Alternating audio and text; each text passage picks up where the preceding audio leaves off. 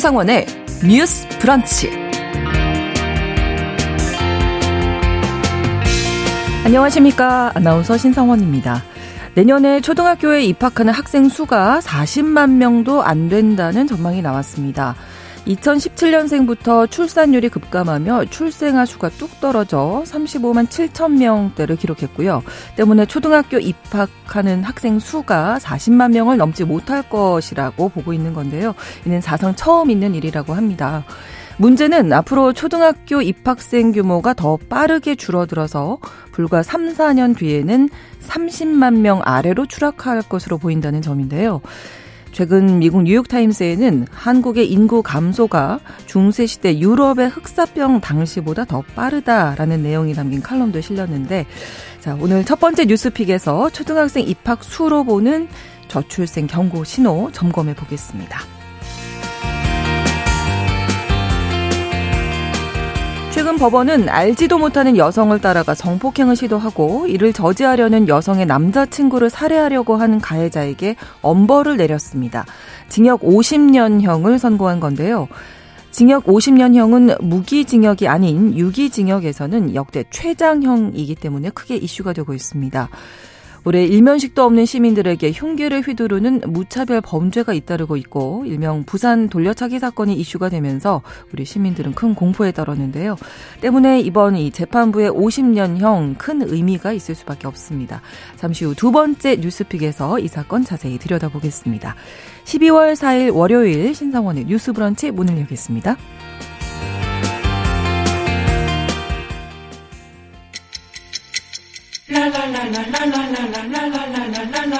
듣고 공감하고 진단합니다. 우리 사회를 바라보는 새로운 시선. 신성원의 뉴스 브런치 뉴스 pick.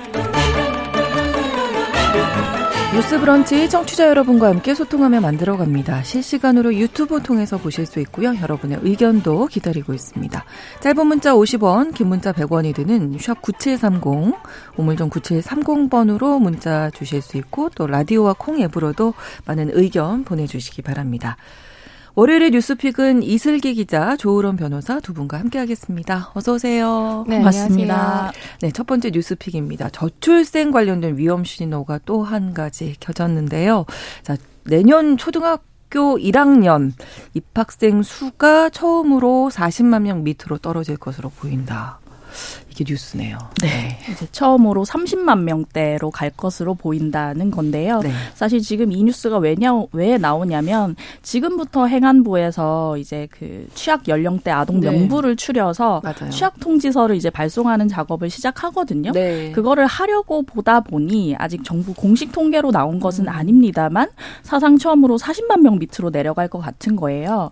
왜냐하면 내년 초등학교 1학년 학생 같은 경우는 2017년생입니다. 있습니다. 네. 근데 2017년에 이제 몇 명이 태어났냐를 보면 40만 명이 안 되는 안 숫자로 태어난 거예요. 음. 35만 7,771명이 태어났습니다. 음. 그러니까 40만 명에서 5만 명 적은 수치인데 근데 생각을 해 보면 이제 신생아 숫자가 오롯이 이제 입학생 숫자로 연결이 되는 건 아니에요. 그렇죠. 왜냐하면 뭐 그 사이에 사망한 아동이 있을 음. 수도 있고요. 뭐 해외로 간 아동이거나 혹은 이제 입학 연령보다 빨리 입학을 하거나 혹은 있죠. 이제 넘겨서 입학을 음. 하거나 하기 때문에 그럴 수 있는데 그렇다고 하면 작년 추계치를 봐야 되거든요. 네. 작년에 40만 1,752명이 입학을 했습니다. 네, 그러니까 올해 2016년생 1학년생이죠. 그쵸, 그쵸. 네. 맞습니다. 근데 2016년에 신생아 수가 40만 3만 6,243명으로 음. 이 숫자 차이가 한 5천여 명 밖에 음. 나지 않았어요. 그걸 감안했을 때 올해 숫자가 이제 40만 명을 밑돌 것이다라고 보이는 상황입니다. 네, 문제는 내년뿐만 아니라 그 이후에 뭐 빠르게 감소할 것이다 이런 전망이죠. 네, 앞으로는 더 빠르게 줄어들 음. 것이라는 전망이 지배적인데요. 사실 저출생 자체는 저희가 계속해서 다룬 문제지만 네. 이 2017년 이후로 더 심각해졌어요. 2017년 같은 음. 경우는 그래도 1. 1.05명대 합계 출산율이 1 한 명대를 유지를 네, 했었는데 네. 2018년 들어서는 바로 0명대로 내려가거든요. 그렇죠. 0.98명대라서 2020년이 되면 상황이 더 심각해져서 음. 출생아 수 자체가 30만 명대 밑으로 20만 명대로 추락을 아, 하고요. 그렇군요. 이 학생들이 이제 초등학교 1학년이 되는 2027년이 된다고 하면 지금보다 입학생 숫자가 10만 명 이상 줄어들 것이라는 추계가 나오고 있습니다. 네. 아까 그 합계 출산율도 말씀해 주셨지만 올해 최근에 발표됐죠. 올해 3분기 합계 출산율이 또 역대 최저치네요. 네, 이제 합계 출산율이라고 하면 여성 한 명이 평생 낳을 것으로 예상되는 자녀의 수를 나타낸다고 하는데요. 네. 통계청이 최, 최근에 발표한 자료를 보면 3분기 합계 출산율이 0.7명으로 지난해 같은 기간보다 지금 0.1명 적다고 어, 합니다. 저희가 0.78명을 그게 외우고 작년에 이제 합 출생률이 그만큼 어, 적다라고 외우고 있었는데 이제 지금 더 떨어지고 있는 것이죠. 지난해 4분기가 0.7명이었어요. 이게 네. 역대 최저라고 기록을 음. 기록을 했었는데 올해 1분기에 소폭 올랐다가 2분기에 다시 0.7명으로 떨어졌는데 또 3분기 도 0.7명으로 여전히 지금 최저 기록을 이어가고 있는 것으로 보이고요. 9월 출생아 수만 본다면 9월 출생아 수가 만 18,707명으로 전년보다 거의 15% 정도 어. 감소를 한 거거든요. 네. 9월만 놓고 봤을 때 1981년 이후 가장 적다고 합니다. 음. 그런데 여기서 더 큰 문제가 있어요. 네. 더큰 문제가 올해 9월까지의 1월부터 9월까지의 출생아 수가 17만 7,136명에 지금 불과하다라고 어, 합니다. 어, 네. 그렇게 보면은 통상적으로 이제 1월 달에 좀 출산이 많은 많죠. 것을 이제 좀 네. 고려를 하면 이제 올해 전체 출생아 수가 24만 명에도 지금 미치지 못할 음. 가능성이 크다는 얘기고요. 최근에 국회 예산 정책 처가 발, 관한 중장기 재정 현안 분석 인구 위기 대응 전략이라는 자료를 보면 네. 현재 이렇게 출생률이 계속될 경우에는 2040년대에는 네. 우리나라가 0%대 초저성장 시대가 자리매김할 것이라는 분석도 나오고 있습니다. 네. 그러니까 이게 저출생 뭐 초등학생 수가 뭐 30만 명 아래 이게 문제가 아니라 우리 사회 전체적으로 이게 영향을 주는 거잖아요. 네? 어떻게 구조적으로 보면, 네. 예, 예. 어떻게 먼 미래는 아닐 수도 있겠다 이런 생각도 네 들고. 맞습니다. 구조적으로 연쇄적으로 영향을 미칠 건데요. 네. 일단은 학생 수 감소가 이렇게 빠르게 이루어진다고 하면 네. 학교 통폐합이 가속화될 아, 수밖에 그렇죠. 없습니다. 네. 실제로 2년 전 통계에서 2021년 5월 기준으로 전국의 폐교 학교 수가 3,800여 개였어요. 아. 이렇게 폐교가 된다면 무엇이 문제냐고 하면 섬마을에 살거나 네. 산간 지역에 사는 학생 입장에서는 훨씬 훨씬 더 먼 거리에 있는 학교로 등하교를 해야 하는 이제 수업권 침해로 이어질 수가 그렇죠. 있고요. 그렇죠. 이렇게 이제 그 초중고가 통폐합되는 것과 더불어서 이제 이 학교 폐교된 학교를 어떻게 이용할 것인가 그렇죠. 하는 방안에 대해서도 음. 고민을 해봐야 하는 문제고요. 문제는 초중고뿐만이 아닙니다. 대학 역시 경쟁력이 담보되지 않는다 하면 통폐합 위기에 몰릴 음. 것이고요. 네. 이런 역 이런 상황은 사실 지방에 더욱 가속화될 수밖에 없어요. 저희가 소아청소년과 줄어든다는 얘기를 계속 말씀드리면서 지역이 더 힘들다는 얘기 드리는데 네. 지역 곧 지방일수록 이러한 이 통폐합 가속화 가능성 때문에 지역의 상권이나 성장에도 영향을 미칠 수밖에 없고요.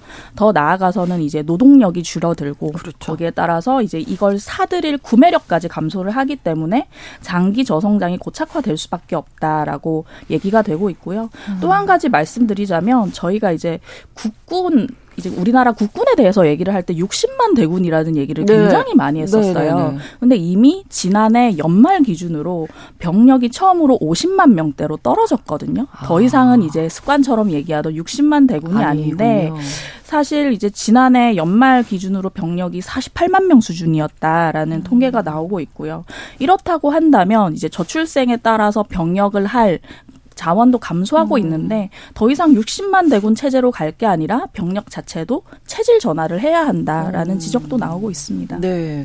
문제가 심각한데요. 이 우리나라 저출생 문제를 두고 뉴욕타임스에서 그랬죠. 흑사병 당시 중세 유럽보다 더 빠르게 인구가 줄고 있다. 네, 이제 뉴욕타임즈 칼럼니스트 로스 다우서트가 12월 2일 현지 시간으로요. 네. 한국이 소멸하는가라는 제목의 칼럼을 하나 썼다라고 하는데요.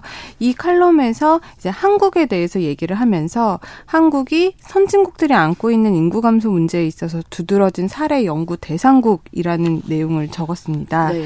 여기에서 보면 이 수준의 출산율을 유지하는 국가가 한 세대를 구성하는 200명이 다음 세대의 70명으로 줄어들게 된다면서 이 같은 네. 인구 감소가 14세기 흑사병이 유럽에 몰고 온 인구 감소를 능가하는 것이라고 설명을 했습니다.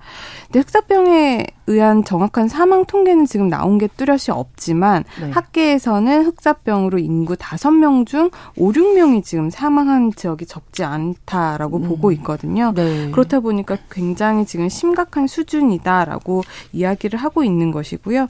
이 다우서트 같은 경우에는 이 우리나라의 출 그러니까 초저 출생률을 보면서 낙관적으로 보면 실제로 한국 출생률이 수십 년 동안 이렇게 낮은 수준으로 유지될 것이라고는 생각하지 않는다라고 음. 하면서도 그러나 2060년대 말까지 인구가 3,500만 명 아래로 급락할 것이라는 추정치는 신뢰한다라고 어. 설명을 했다라고 합니다. 네. 또 이제 그런 감소가 한국 사회를 위기에 빠뜨리기 충분할 수 있다. 있다라고 하면서 불가피한 노인 세대의 방치, 광활한 유령 도시와 황폐화된 고층 빌딩, 음. 고령층 부양 부담에 대한 미래가 보이지 않는 젊은 세대의 해외 이민이 나타날 것이라고 이제 전망을 했고요. 네. 또 방금 기자님께서 말씀하신 그런 병력 문제도 지적을 했는데요. 이 부분에 대해서는 한국이 인구 감소로 유능한 군대를 유지하기 위해 고군분투한다면 어느 시점에는 합계 출산율이 1.8인 북한의 침략이 있을 가능성도 크다라고 어. 경고를 했다라고 합니다. 네. 여기에서 이제 다우서트 같은 경우에는 한국의 출산율 감소 원인 중에 하나로 네. 또 우리가 직면하고 있는 잔혹한 입시 경쟁 문화를 음. 소개를 했거든요. 네. 이런 입시 경쟁 문화가 일반 교육 위에 학원을 더 씌워 학부모의 불만과 학생의 불행을 부추기고 가정 생활을 지옥으로 만든다라고 지적을 했습니다. 네. 우리 사회 전반적인 문제를 다 지적을 한 것 같은데 관련해서 최근 우리나라의 금융기관에서도 분석이 비슷한 분석이 나왔다면서요? 네, 맞습니다. 한은에서 내놓은 자료인데요. 네. 초저출산 및 초고령 사회, 극단적 인구 구조의 원인 영향 대책이라는 보고서예요. 극단적 인구 구조를 우리가 음. 띄고 있다는 건데요. 분석을 보면 아까 변호사께서 말씀하신 그 뉴욕 타임스 칼럼과 비슷한 측면이 있습니다. 경쟁이라는 단어가 굉장히 경쟁. 많이 등장을 해요. 네. 우리나라가 겪고 있는 이 초저출생 같은 경우는 청년들이 느끼고 있는 높은 경쟁과 불안과 관련이 있다는 거예요. 음. 청년들 같은 경우 는 입시 과정에서 굉장한 그 경쟁을 느끼고 그렇죠. 뿐만 아니라 이제 성인이 되어서도 워낙 이제 비정규직이 많이 늘면서 더 좋은 일자리를 향한 취업 경쟁이 심화하고 있다.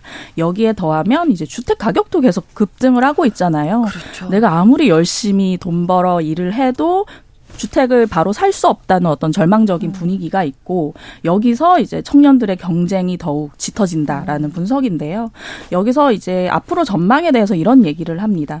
정부가 저출산이나 고령화에 제대로 대응을 하지 못한다면 네. 성장과 분배 모두 어려울 것이다라고 음. 얘기를 하는데요. 효과적으로 정책을 만들지 못한다, 정책 대응을 못한다고 하면 2050년대 들어서 평균 추세 성장률이 0% 이하를 기록할 가능성 이 68%다. 과반을 넘는다라고 얘기를 하고 있는 거고요. 네.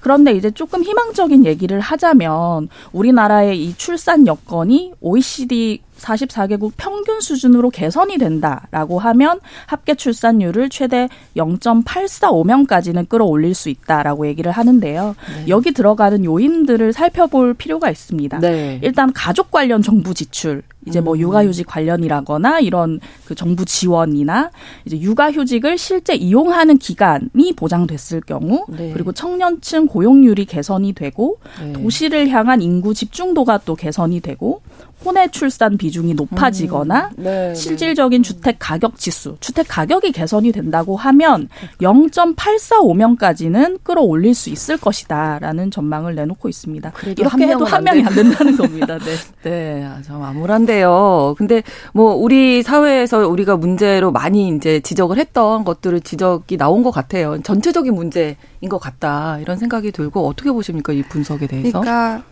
그래도 희망적인 건 여기서 하는 보고서에서 네. 대안으로 제시한 음. 것들이 지금 기자님께서 말씀을 해주셨는데 어떤 어떤 그 어떤 있으면. 어떤 여섯 가지 음. 시나리오를 쓰면서 이런 부분들이 개선이 되면 지금보다 0. 845명이 증가를 한다라는 거예요. 네. 그 중에서 가장 많이 지금 증가를 할 것으로 보이는 게 도시 인구 집중도가 이제 OECD 평균으로 이제 음.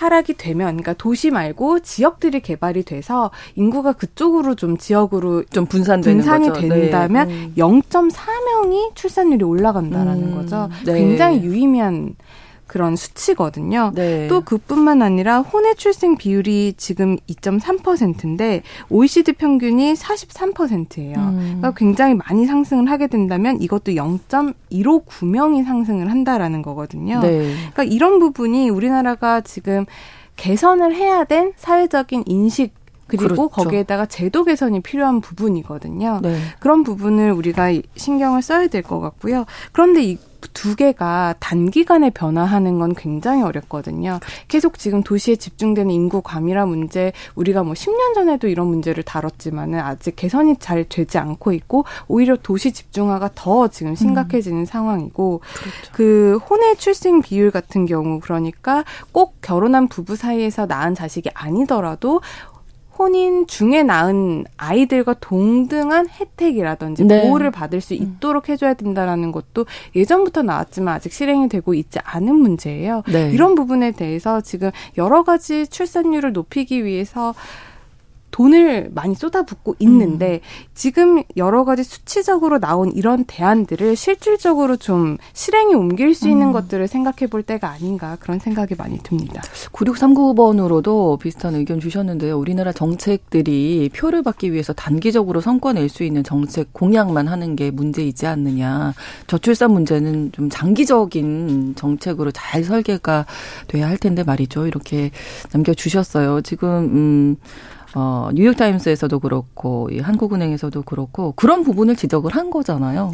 네. 네, 맞습니다. 장기적인 대책. 청취자님의 의견에 적극 동의를 음. 하고요. 오늘은 이제 초등학교 입학자 수를 가지고 네. 얘기했으니까 교육부 차원에서 조금 음. 말씀을 드리고 싶은데 네. 교육부 차원에서 저출생 대책으로 얘기한 것 중에 하나가 이제 유보통합과 늘봄학교라고 하는 것이 있습니다. 네. 유보통합 같은 경우는 이제 현행 유아교육, 보육으로 쪼개져 있는 이 초등학교 입학 전에 아동들에 관한 교육을 합쳐서 네. 더 양질의 교육을 음. 제공하겠다라는 것 이고 늘봄학교 같은 경우는 이제 초등학교에 다니는 학생들의 그 학교 오기 전에 돌봄이라든지 네. 방과, 방과 후, 후, 돌봄 이런 네. 것들을 이제 정부가 보장하겠다는 건데 이런 부분도 분명히 이제 아기 키우는 이제 부모님들 입장에서 굉장히 도움이 된다라고 생각하시는 부분도 있을 거예요. 근데 저희가 자주 말씀드렸던 것처럼 아까 계속 경쟁이 문제라는 얘기를 말씀드렸잖아요. 네. 입시가 문제고 이제 대학 졸업한 이후에 고교 졸업 후에 취업이 음. 문제고 이런 상황이 엄존하는 상황에서 네. 어떤 이 틈새 돌봄을 정부가 보장해 준다는 정도 가지고는 해결이 음. 안 된다는 거죠.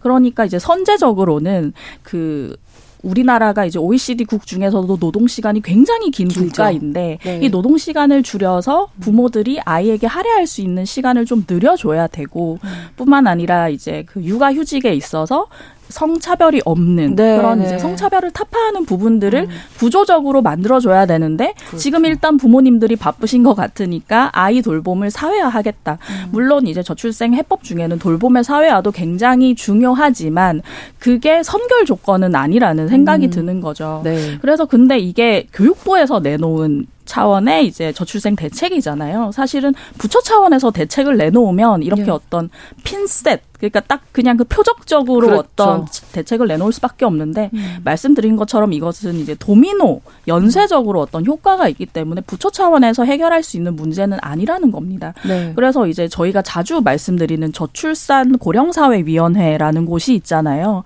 거기가 2005년에 관련법이 만들어져서 음. 설립된 기구라서 지금 굉장히 역사가 오래된 기구인데 네. 사실 그 사이에 합계 출산율이 곤두박질 쳤고 계속 내려가고 네, 있죠. 저희가 네. 0.78이라는 음. 숫자를 외울 수준이 음. 됐어요. 그렇다고 한다면 결과적으로는 이게 뭐 정권이 바뀌거나 이런 거에 상관이 없이 그렇죠. 20년, 30년 이상을 내다보는 로드맵을 가지고 가야 한다는 말씀을 정말 음. 드리고 싶습니다. 그게 모든 분야 연계돼 있는 게 아까 병력 문제도 말씀드렸는데 그러니까요. 예. 30만 명대, 20만 음. 명대로 내려왔을 때 어떻게 이제 그 외부의 침입에 대비할 음. 것인가까지 같이 가져가야 된다고 한다면 네. 이게 한계부처 차원에서 될 일인가 머리를 좀 구조적으로 맞댔으면 음. 좋겠다라는 말씀을 드립니다. 그래서 늘 저희가 이 저출생 문제 얘기 나오면 일 가정 양립이 가장 중요하다 말씀을 드렸는데요. 이 부분에 대해서 사실 이제 저도 이제 음. 아이를 낳고 키우면서 가장 네. 중요한 게 일도 해야 하는데 아이도 사실 내가 보고 싶고 그렇죠. 왜냐하면 물론 사회적인 돌봄 서비스를 이용할 수도 있겠지만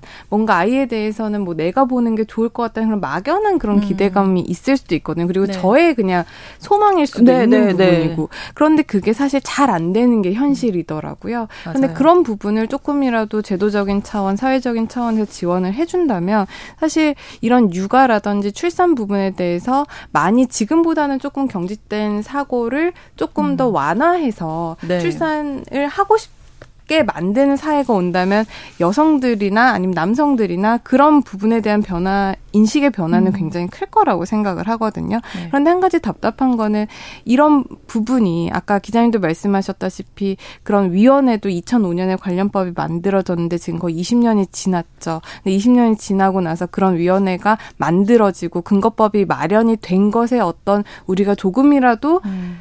빛을 받느냐라고 생각을 하면은 그것보다는 오히려 그 반대가 음. 아닐까라는 그런 상황을 지금 우리가 마주하고 있는데 그런 부분에 대해서는 지금 교육부 차원에서도 이거를 지금 과 단위 조직을 만들어서 이런 음. 저출산이라든지 초등학교 입학생 수가 40만 명 아래로 내려간다는 문제에 대해서 여러 가지 대책을 강구하겠다라는 입장인데 기자님이 잘 말씀해 주셨다시피 이게 교육부가 컨트롤할 수 있는 문제냐. 그렇죠. 교육부가 아니면 뭐 여성가족부가 컨트롤할 수 있는 문제냐. 음. 어떤 한 부처 내지는 한 국이 컨트롤할 수 있는 문제가 아니거든요. 아니다. 그렇기 네. 때문에 이 부분에 대해서 더 이상 뭐 우리 20년, 30년 후에는 0%대의 성장률이라고 하는데 그러니까요. 그런 그렇죠. 수치가 지금 현실적으로 다가오고 있는데 그런 부분에 대해서는 우리가 좀 각고의 노력을 해야 되지 않을까 싶습니다. 네, 교육부뿐만 아니라 뭐 각 사회 각 부처의 장기적인 좀 대책이 필요하겠다 싶은데요. 또 덧붙이고 싶은 말씀 네. 한 가지 소개해드리고 싶은 네. 설문조사가 있는데요. 음. 저출산 고령사회위원회에서 지난달 발표한 설문조사인데 네. 이제 1,200명을 대상으로 대상으로 지난 10월 17일부터 24일 8일간 모바일 조사를 실시했습니다. 네. 내용을 보면 국민의 95.5%가 한국 사회의 저출생 문제가 심각하다라고 응답을 했어요. 정말 절대 다수가 네. 그렇다고 얘기를 하셨는데 네. 그 원인으로 국민들이 진단한 음. 것이 첫 번째가 경제적 부담 및 소득 양극화 입니다. 음. 두 번째가 자녀 양육, 교육에 대한 부담감이고요. 세 번째가 만혼과 비혼 증가인데 어떻게 보면 이제 자녀를 키우는데 돈이 많이 들고 음. 양극화 현상, 경쟁이 너무 심화돼서 어렵다. 사실 그렇죠. 사회 자체가 체질 개선이 되지 않으면 안 되는 부분이에요. 단순히 육아 휴직 관련 비용을 뭐 제공하고 음. 휴직 기간 늘려줘야 돼서 되는 부분이 아니거든요. 네. 그리고 또 한 가지 이제 그 연령별로 좀 살펴볼 필요가 있는데 20대 같은 경우 자녀 계획이 없는 이유가 무자녀 생활에 여유 및 편함 때문이다라고 음. 했고 30대는 경제적 불안정, 40대는 아이 양육 및 교육 부담이 있다라고 얘기했어요.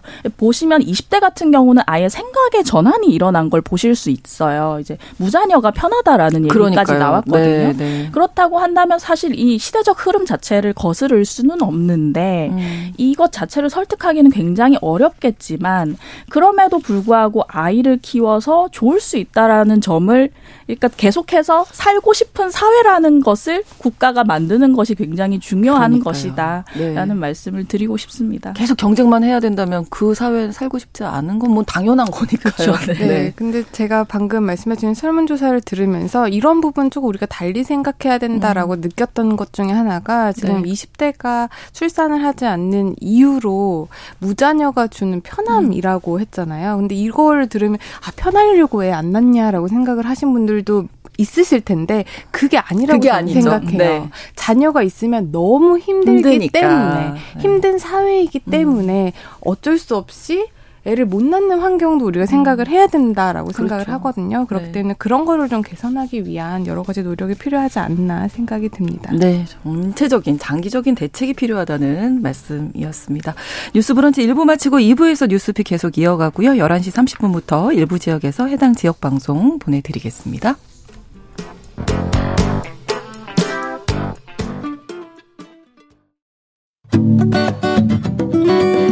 여러분은 지금 KBS 1라디오 신성원의 뉴스 브런치를 함께하고 계십니다.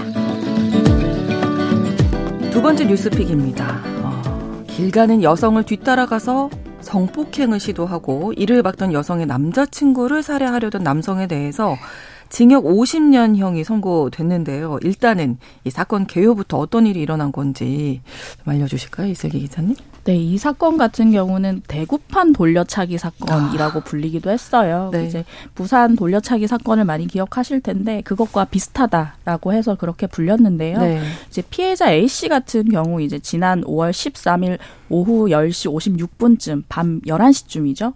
대구의 한 대학 작가 원룸에 기가하던 중이었어요. 네. 근데 이 A 씨를 따라서 가해자 B 씨가 뒤따라 들어가서 흉기를 휘두르고 성폭행하려 한 사건입니다. 이 가해자 B 씨 같은 경우는 배달 기사로 일을 한 적이 음. 있다고 해요. 네. 그래서 배달 기사가 원룸에 들어가는 일은 굉장히 좀 흔한 일이기는 하잖아요. 그렇죠. 그래서 여성 뒤를 밟아도 누가 경계하지 않을 것이다라고 음. 생각을 했고 네. 실제로 배달 기사 복장을 한 채 범행 대상을 물색을 하다가 길 가던 A 씨를 우연히 발견을 한 거고요. 집까지 뒤따라 들어간 겁니다. 네. 이제 그 A 씨가 비밀번호 누르고 현관문 열고 들어가자마자 아, 바로 따라 들어갔어요. 어. 성폭행을 시도하려다 이제 흉기를 휘둘렀고 네. 피해자 A 씨 같은 경우는 왼쪽 손목 동맥이 잘리는 아, 중상을 입었습니다. 네. 근데 때마침 들어온 여성의 남자친구를 또 흉기로 살해하려고 했던 거죠. 네, 뒤따라서 이제 네. 원룸에 이제 남자친구, 남자친구 C 씨가 어. 이제 들어왔어요. 근데 이제 제지하려고 하니까 이 과정에서 가해자가 아. C 씨의 얼굴과 목과 어깨 등을 여러 차례 찔러서 살해하려다 미수에 그친 혐의를 받고 있고요. 지금 C 씨 같은 경우에는 의식 불명인 상태로 병원에 이송이 됐거든요. 네. 수술만 20시간이 넘게 했고요. 40여일 만에 의식을 되찾았는데 뇌에 영구적인 손상을 입었다고 합니다.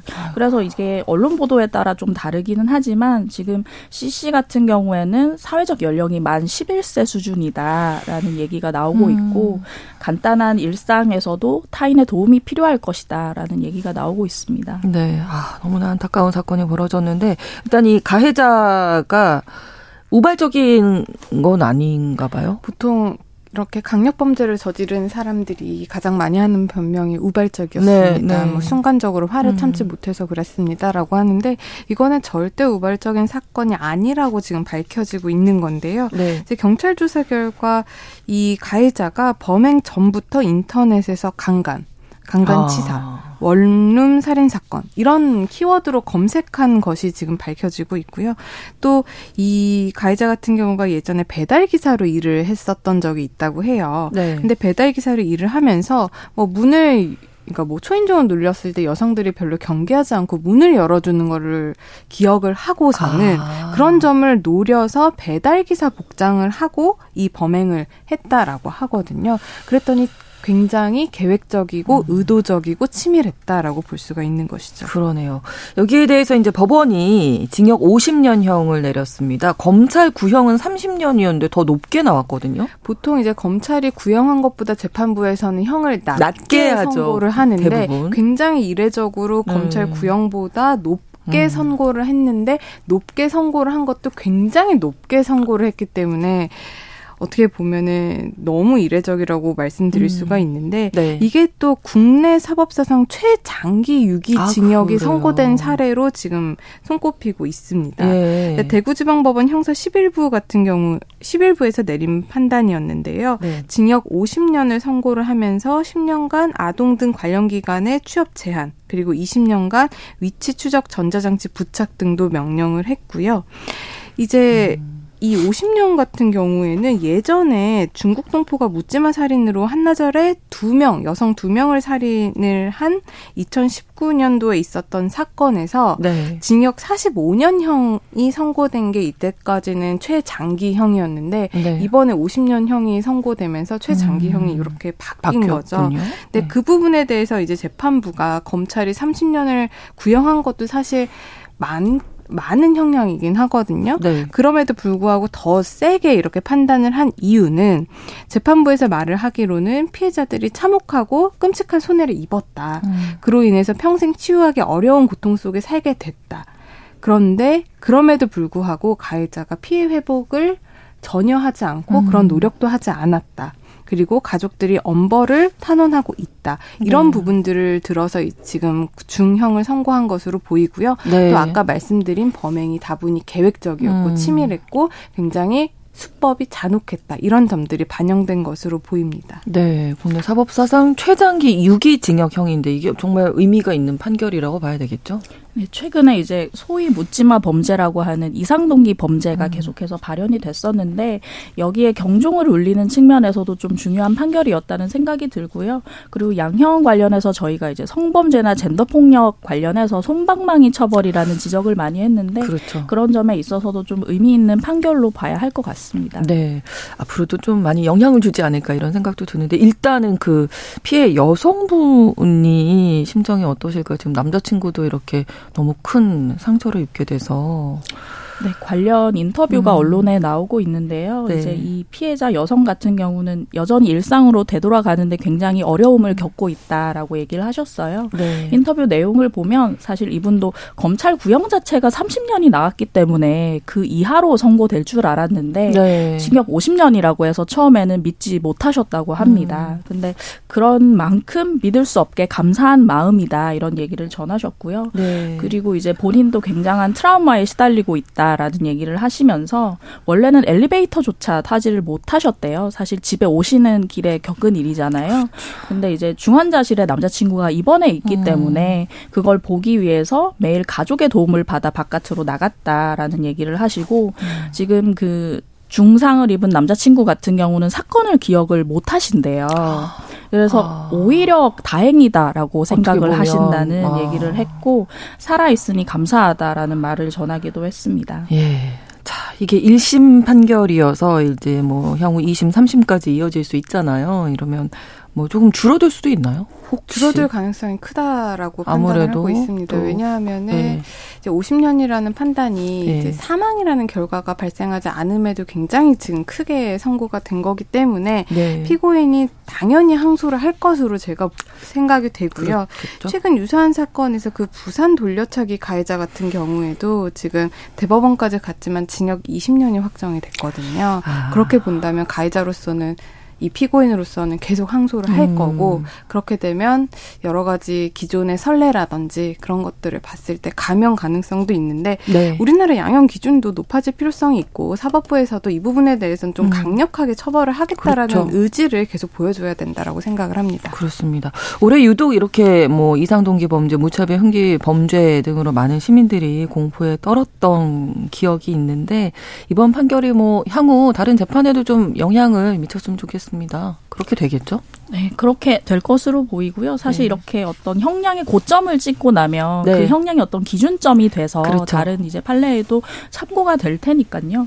한 가지 말씀드리고 싶은 건 저희가 음. 이상동기 범죄나 뭐 젠더 폭력에 대해서 형량이 낮다는 말씀 많이 드리는데 네. 형량이 낮은 게 문제인 것은 어떻게 보면 재판부가 이 범죄의 중함을 그만큼 음. 모른다. 사회 전체가 인식하지 못한다라는 측면에서 저는 이게 중형으로 가는 게 중요하다고 보고요. 네. 근데 어떻게 보면 중형 자체가 범죄 억지력이 있냐라고 음. 봤을 때는 의문 부호가 생길 수밖에 없어요. 사실은 네. 이상동기 범죄까지 몰린 범죄자 같은 경우는 내가 이 범죄를 저지르면 중형을 받을 것이다라는 생각이 사고에 음. 들어갈 리가 거의 없거든요. 그렇죠. 그런데도 불구하고 이런 음. 범죄들을 저지르기 때문에 이 범죄 억지력 자체에 대해서 우리가 고민을 해봐야 한다. 음. 이런 범죄가 일어나기 전에 어떻게 예방을 할 것인가에도 초점을 맞춰야 된다고 생각합니다. 네, 네 저는 국민 법감점이랑 어느 정도는 형이 선고될 때 좀 맞아야 된다라고 생각을 네, 하거든요. 네, 근데 맞아요. 그럼에도 불구하고 음. 현행 나오는 판결들의 법,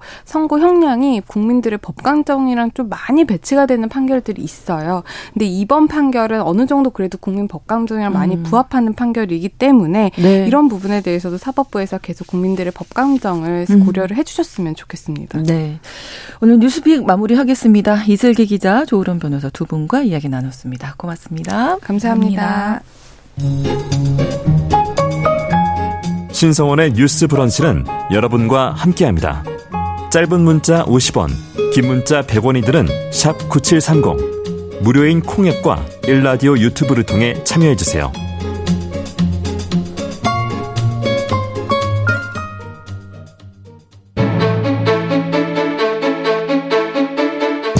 오늘날 주목해야 할 글로벌 이슈 뉴스 브런치 더 국제 라이브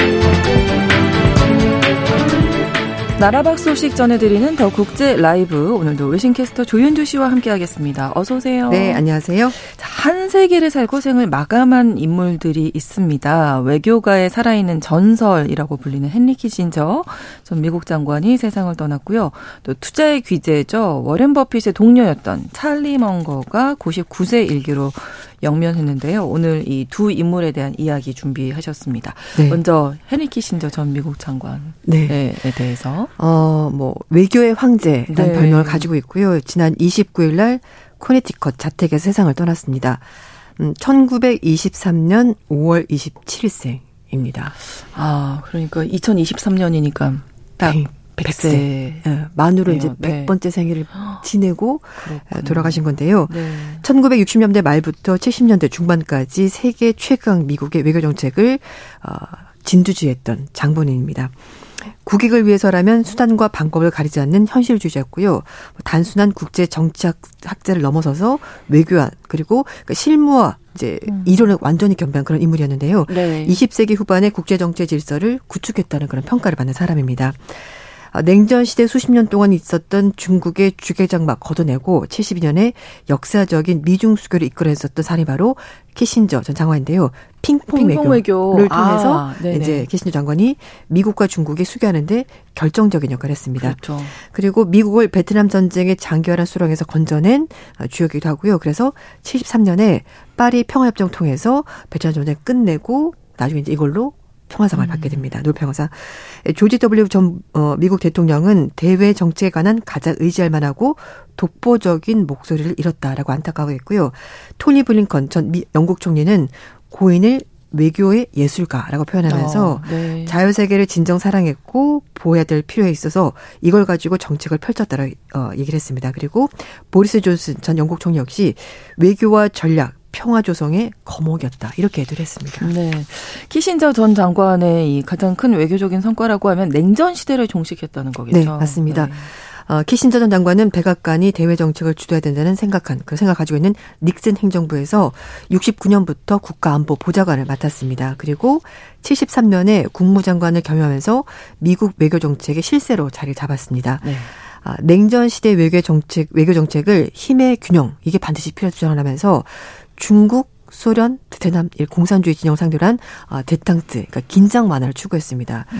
음, 베트남 전쟁 참전 때문에 엄청나게 욕을 먹고 있었던 닉슨 전 대통령을 구한 사람도 바로 어, 헨리 키신저 장관이었습니다. 네. 당시에 북베트남, 이제 우리 이제 베트콩이라고 많이 알고 있는데요. 네, 네. 이제 계속 지원 전술을 쓰고 있었고 여론이 워낙 나쁜데 이걸 도대체 어떻게 빠져나와야 되나 난감한 상황이었거든요. 근데 이 틈바구니에서 미국의 출구 전략을 바로 키신저 전 장관이 짰습니다. 음. 73년에 파리 협정 통해서 베트남 전쟁을 종결을 시켰고 이 공로로 어, 북베트남 협상 대표인 레득토와 함께 그의 노벨 평화상을 수상했습니다. 다만 레득토는 아직까지 평화 오지 않았다라고 말하면서 어, 수상을 거부했고요. 음. 키신저 전 장관은 상을 받긴 받았는데 네. 상금은 베트남 전쟁에 참전한 군인들의 자녀에게 기부했다고 어, 합니다. 그렇군요. 네. 특히 현장을 좀 직접 발로 뛰면서 성과를 낸 외교관으로 유명하죠. 네, 맞습니다. 네. 뭐 취미가 외교다라고 말했을 정도로 외교 정말 네, 좋아했다고 합니다. 네. 71년에 미국 일본 나고야에서 세계 탁구 선수권 대회가 있었는데요. 그 자리를 통해서 중국과 접촉을 했고 어. 그리고 나서 4월 달에 미국의 탁구 대표팀이 중국 방문 경기가 성사가 되면서 핑퐁 외교가 이제 시작된 음. 겁니다. 그리고 같은 해 7월 달에 정말 비밀리에 기자들 눈 다 따돌리고 베이징을 방문해서 어, 저얼라이 당시 중국 공산당 총석회를 만났습니다. 사실 이제 이때만 해도 냉전이었기 때문에 미국과 중국이 뭔가 만난다 이거는 좀 굉장히 불편한 상황이었거든요. 그래서 그렇죠. 체면을 구기지 않고 새벽 2시까지 밀고 당기면서 서로 논의한 끝에 리처드 닉슨 당시 대통령과 마오쩌둥 당시 주석이 만날 수 있는 정상회를 음. 이끌어냈습니다. 그래서 말씀 이걸 통해서 핑퐁 회가 진행됐고요. 네. 어, 미국과 중국이 정식으로 수교 관계를 맺게 된 겁니다. 그리고 요즘 이스라엘 소식 많이 접하시면서 많이 알게 되셨잖아요. 그래서 70년대 초반에 이스라엘과 아랍권이 계속 대립하고 있었는데 그때 양측을 오가면서 음, 셔틀 외교를 만들어낸 것이 바로 키신저 전 장관이었습니다. 이집트와 이스라엘이 73년에 4차 중동 전쟁을 벌였고요.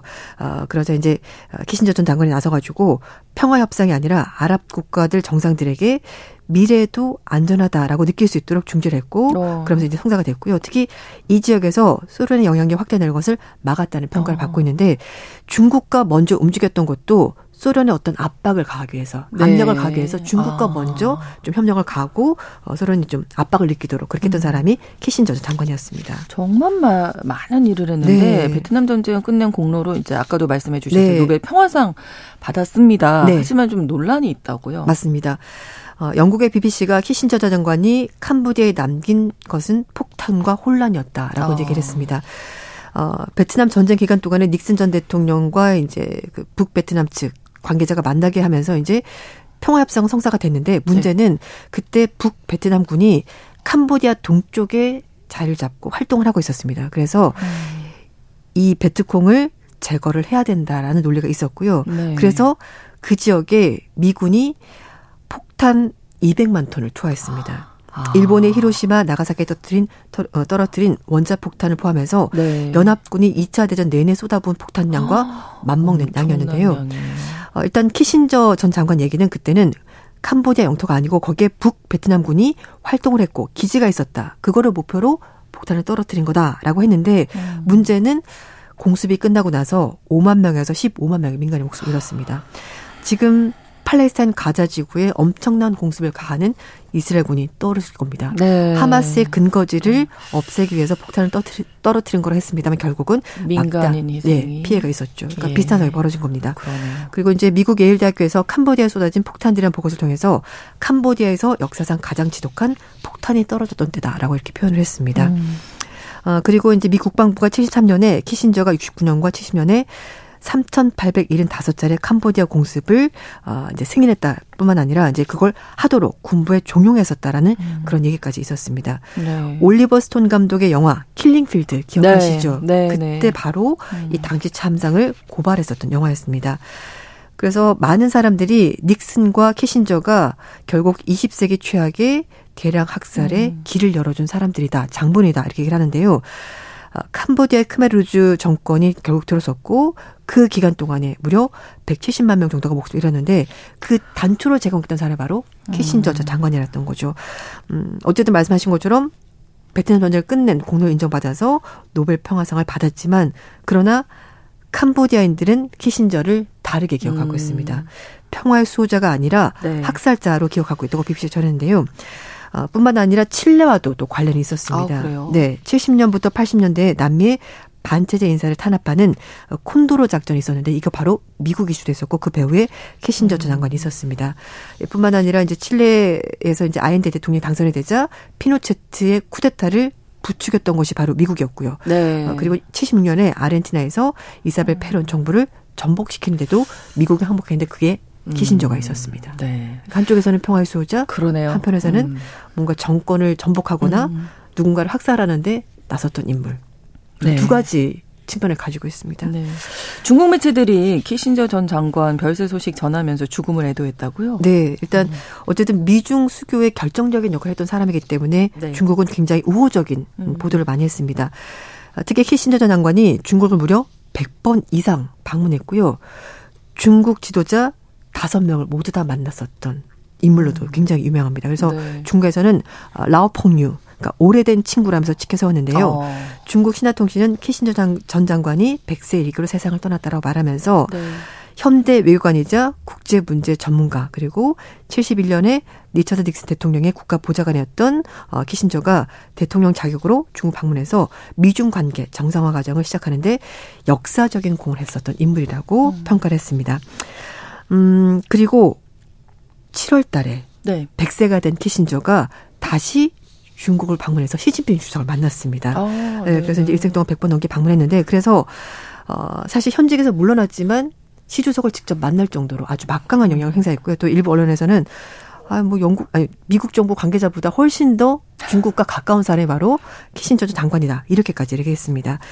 어, 그리고 중국의 신경보도 키신저 박사는 중국 인민의 오랜 친구도 알려져 있고, 그리고 이제 그 키신저 장관이 중국을 극비리에 방문해서 어, 이런 여러 가지 공을 세웠던 거, 그 자세하게도 소개를 했습니다. 네. 음, CCTV도 안녕 라오펑류 키신저요. 이렇게 영상으로 음. 거인의 어. 생애와 업적을 조명했고요. 네. 중국에서는 키신저 장관이 미국의 대표적인 중국통, 친중국파로 알려진 인물입니다. 네. 중국이 애도한 또 한 명의 인물이 있는데요. 바로 찰리 먼거 버크셔 해서웨이 부회장이죠. 네, 맞습니다. 어, 중국 매체들은 워렌 버핏의 오른팔이자 음. 전설적인 투자자 찰리 멍고 버크셔 해스웨이 부회장이 사망했다라고 소식 전했습니다. 멍고 부회장은 1924년 1월 1일생입니다. 아, 네. 99세 그러네요. 나이로 생을 마감했는데요. 네. 네.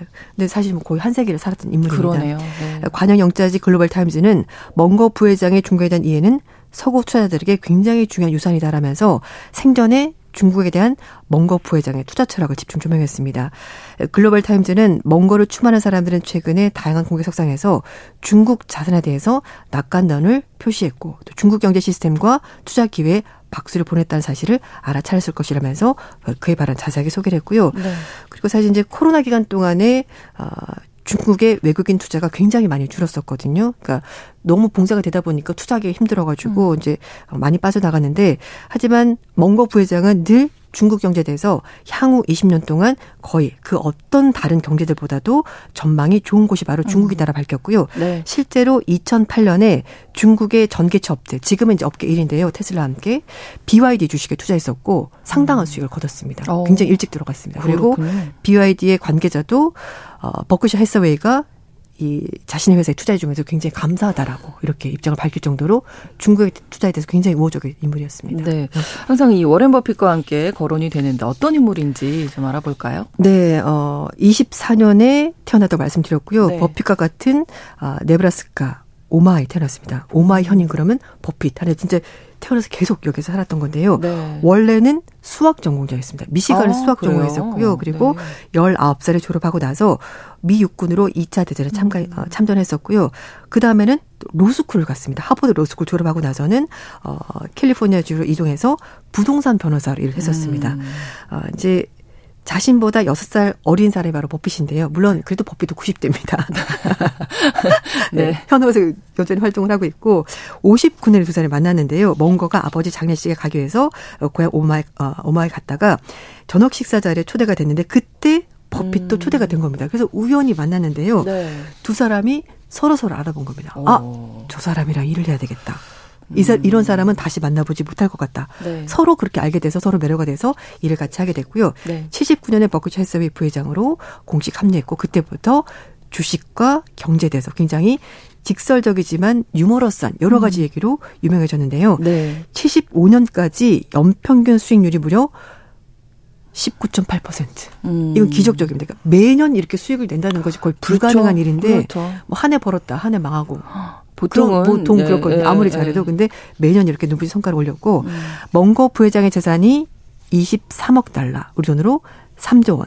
근데 버핏 회장의 재산은 천억 달러, 127조 원. 물론 차이긴 합니다만 그래도 이게 너무 비현실적인 맞아요. 실감이 안 됩니다. 네, 맞습니다. 그리고 특히 그 버크셔 헬스웨이가 연례 주주총회를 매년 열게 되는데 그때 네. 버핏 회장과 나란히 연단에 앉아서 얘기를 하는데 네. 음, 여러 가지 얘기를 하면서 뭐 덧붙일 말 없냐라고 이제 몽골 부회장이 물어보면 몽골 부회장은 늘 덧붙일 말은 없습니다. 이렇게 얘기를 하면서 어. 마무리를 하는데요. 정말 누구나 그 자리에 한번 가보고 싶어하는 그런 음. 어, 주주총회 자리라고 합니다. 대단합니다. 음. 뭔가 부회장이 투자도 잘하지만 인생에 관한 뭐 다양한 명언을 남겼다고 하는데 네. 몇 가지 좀 알려주실까요? 어, 표정은 좀 무뚝뚝해요. 네. 근데 이제 유머가 있는데 어, 20, 어, 19년에 CNBC 방송과 인터뷰를 했는데 이런 얘기를 했습니다. 어, 당신은 남을 많이 부러워하지 않고 많이 원망하지 않고 수입을 과도하게 지출하지 않고 어려움에 불구하고 어, 쾌활하게 유지를 하고 있는데 이런 게 뭐냐라고 했더니 뭐 간단하다. 그러니까 자기가 가지고 있는 규칙을 늘 지키기만 하면 훨씬 더 나은 삶을 살 수 있는데 첫 번째는 음. 어, 뭔가가 말했던 것 중에 하나가 그겁니다.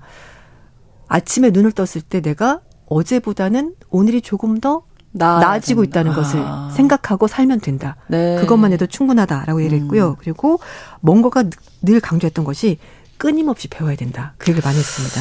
그렇죠. 똑똑하지 않고 음. 가끔은 금연하지 않은 사람도 성공하는 걸 자주 봤는데 그건 바로 어, 공부하는 거다. 학습 기회. 그래서 어, 말씀인 것처럼 어제보다는 오늘 아침 일어났을 때 조금 더 현명한 사람이 돼 있으면 되고 음. 그게 앞으로 긴 인생에서 충분히 도움이 된다라고 말했고요. 네. 또 하나는 지금까지 끊임없이 독서하지 않는 사람 중에서 현명한 사람 자신은 본 적이 없다. 단 한 명. 오늘부터 독서합시다. 네, 그래서 네. 어, 그리고 열심히 책을 읽어야 되겠네요. 어, 워렌 버핏이 얼마나 많은 음. 책을 읽는지 알면 깜짝 놀랄 거라고 말했는데요. 거의 네.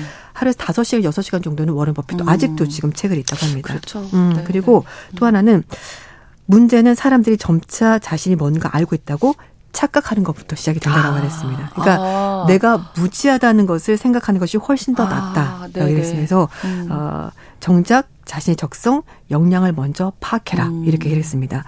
세계 최고의 테니스 선수가 되고 싶다면 물론 절망하겠지만 그러나 음. 그냥 내가 세계 최고의 배관 시공업체가 되고 싶다면 그건 할 수 있지 않냐라는 겁니다. 세계 최고 테니스 선수가 되면 0.0001%가 되어야 되지만 배관공이 되는 거는 그 동네에서 한 3분의 2 정도만 내가 잘해도 충분히 될 수 있으니까 음. 자신의 적성과 역량을 파악하는 것이 매우 중요하다라 말했습니다. 그리고 행복한 사람 어떻게 해야 되면 행복한 어, 사람 살 수 있을까를 물어봤더니 간단하고 쉽다. 시기심과 원한을 많이 사지 않고 자신의 수입을 과도하게 쓰지 않고 그리고 어, 어려움을 물론 있겠지만 쾌활하게 지내는 것이 매우 중요하고 특히 신뢰할 수 있는 사람과 거래하고 자신이 해야 될 일을 하면은 행복하게 살 수가 음. 있다 이렇게 말했습니다. 음, 제가 이제 이 두 사람을 소개한 이유가 과연 있어요. 쉬운 것인가? 아, 네, 그렇긴 한데 제가 이제 네. 두 사람 오늘 소개한 이유가 사실 네. 요즘에 파이어 경제적으로 음. 빨리 내가 은퇴해가지고 빨리 돈을 많이 벌어서 나 이제 놀 거야 굉장히 많잖아요. 근데 네. 이분들은 음. 한 세기를 일했습니다. 네. 그렇지만 행복하다고 말했습니다. 그러니까 제가 이분 두 분들을 보면서 음. 좀 그런 부분 생각해 보지 않을까 싶어서 가져봤습니다. 네. 네. 그동 끊임없이 배우자 네. 거였어요. 독서하자. 네. 네. 외신 캐스터 조윤주 씨와 함께 했습니다. 고맙습니다. 네, 감사합니다. 뉴스 브런치 오늘 순서 마치고 내일 다시 오겠습니다. 고맙습니다.